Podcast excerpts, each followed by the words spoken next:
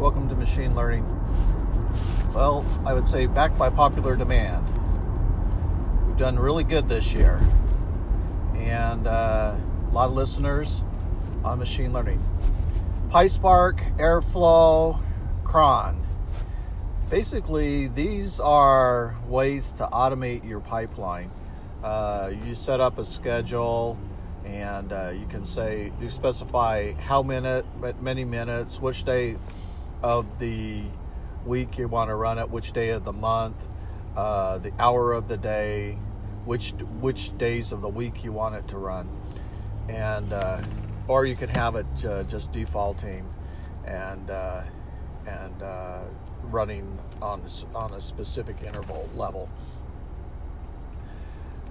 But the reason uh, cron and airflow, excuse me, airflow are important is that they create a way to uh, run a business uh, where multiple uh, pipelines may exist that need to be run on a consistent basis.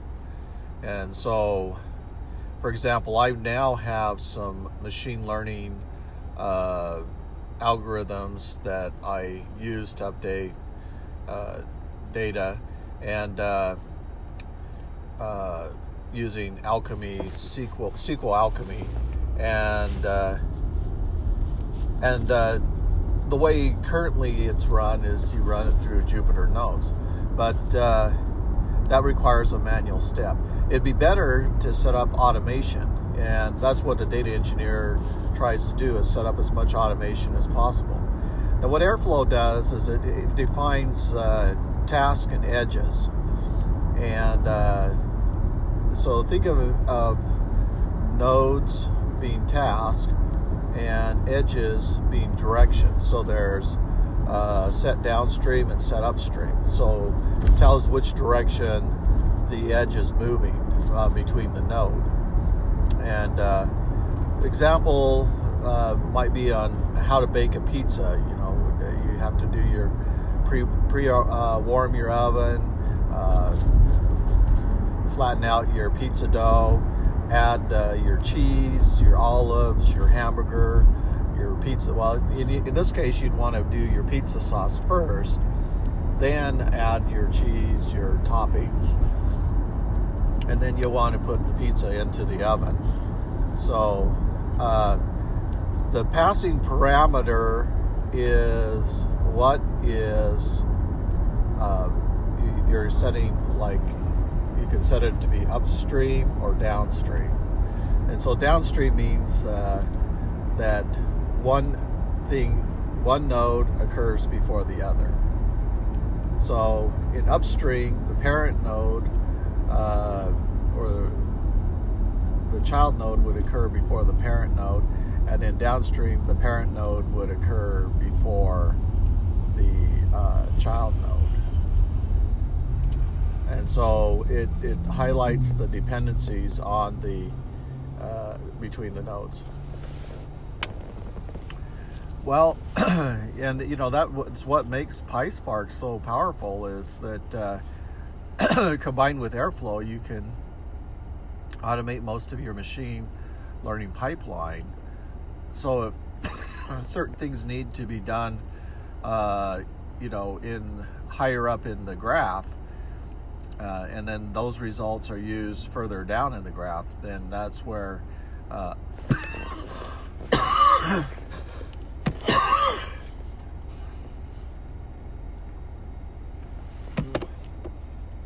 in my lungs that's where it comes into in effect effective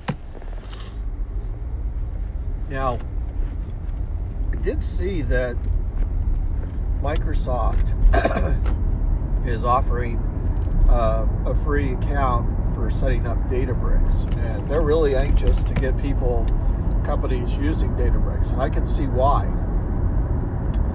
you know, machine learning, AutoML is okay. Um, it almost requires no knowledge of programming, just kind of uh, just generalized ideas of what you want.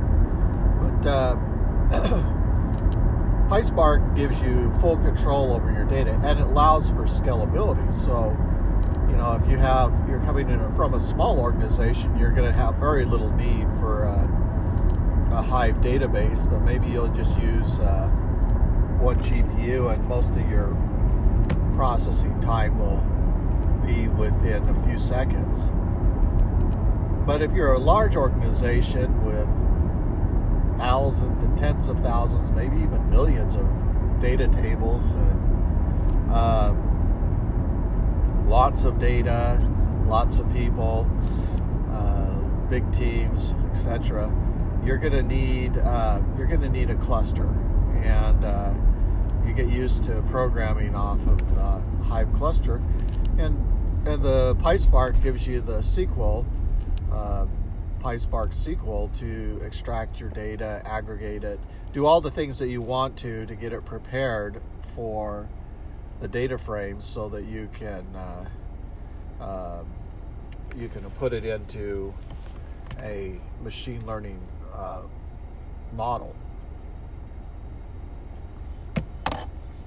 And then you can use the familiar, easy to use uh, Jupyter Notes and do your visualizations and and uh, check uh, analyze your coefficients and etc. to verify that uh, the pipeline is working correctly. And then you can also run uh, PyTest for your unit test to so take your your functionality, break it up into testable functions, and then get results and expectations. And you probably could use in memory structures. Um, that way, your data is not changing, and apply that to different functions so you can see, get those predictable results. So, as your testing improves, then your reliability on your software increases, and and you get better. Uh, you get uh, better uh, confidence that your software will run correctly.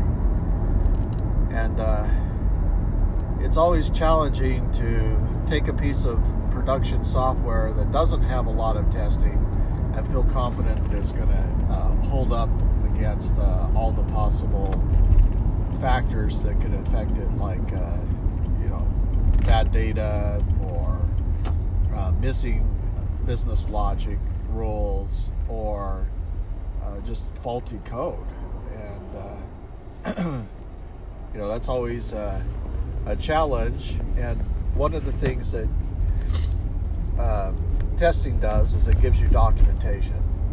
Your your unit test or your, some of your best documentation of your software, and uh, so that uh, the investment into test cases and unit tests and uh, UI integration testing and service testing are really critical because they give you a preliminary look at how your software will perform in a um, an integrated environment.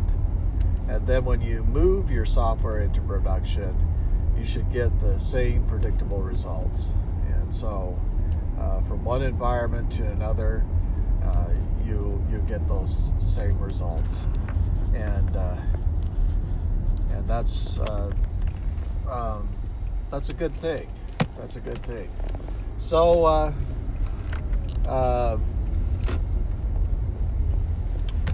we will uh, we will talk more tomorrow or maybe even sooner and until, then, happy Python coding and take a look at PySpark and Airflow and PyTest. Write a couple unit tests and uh, see if you can uh, detect uh, some assertion errors. And then that, uh, as you put that into production, uh, use your Airflow to automate.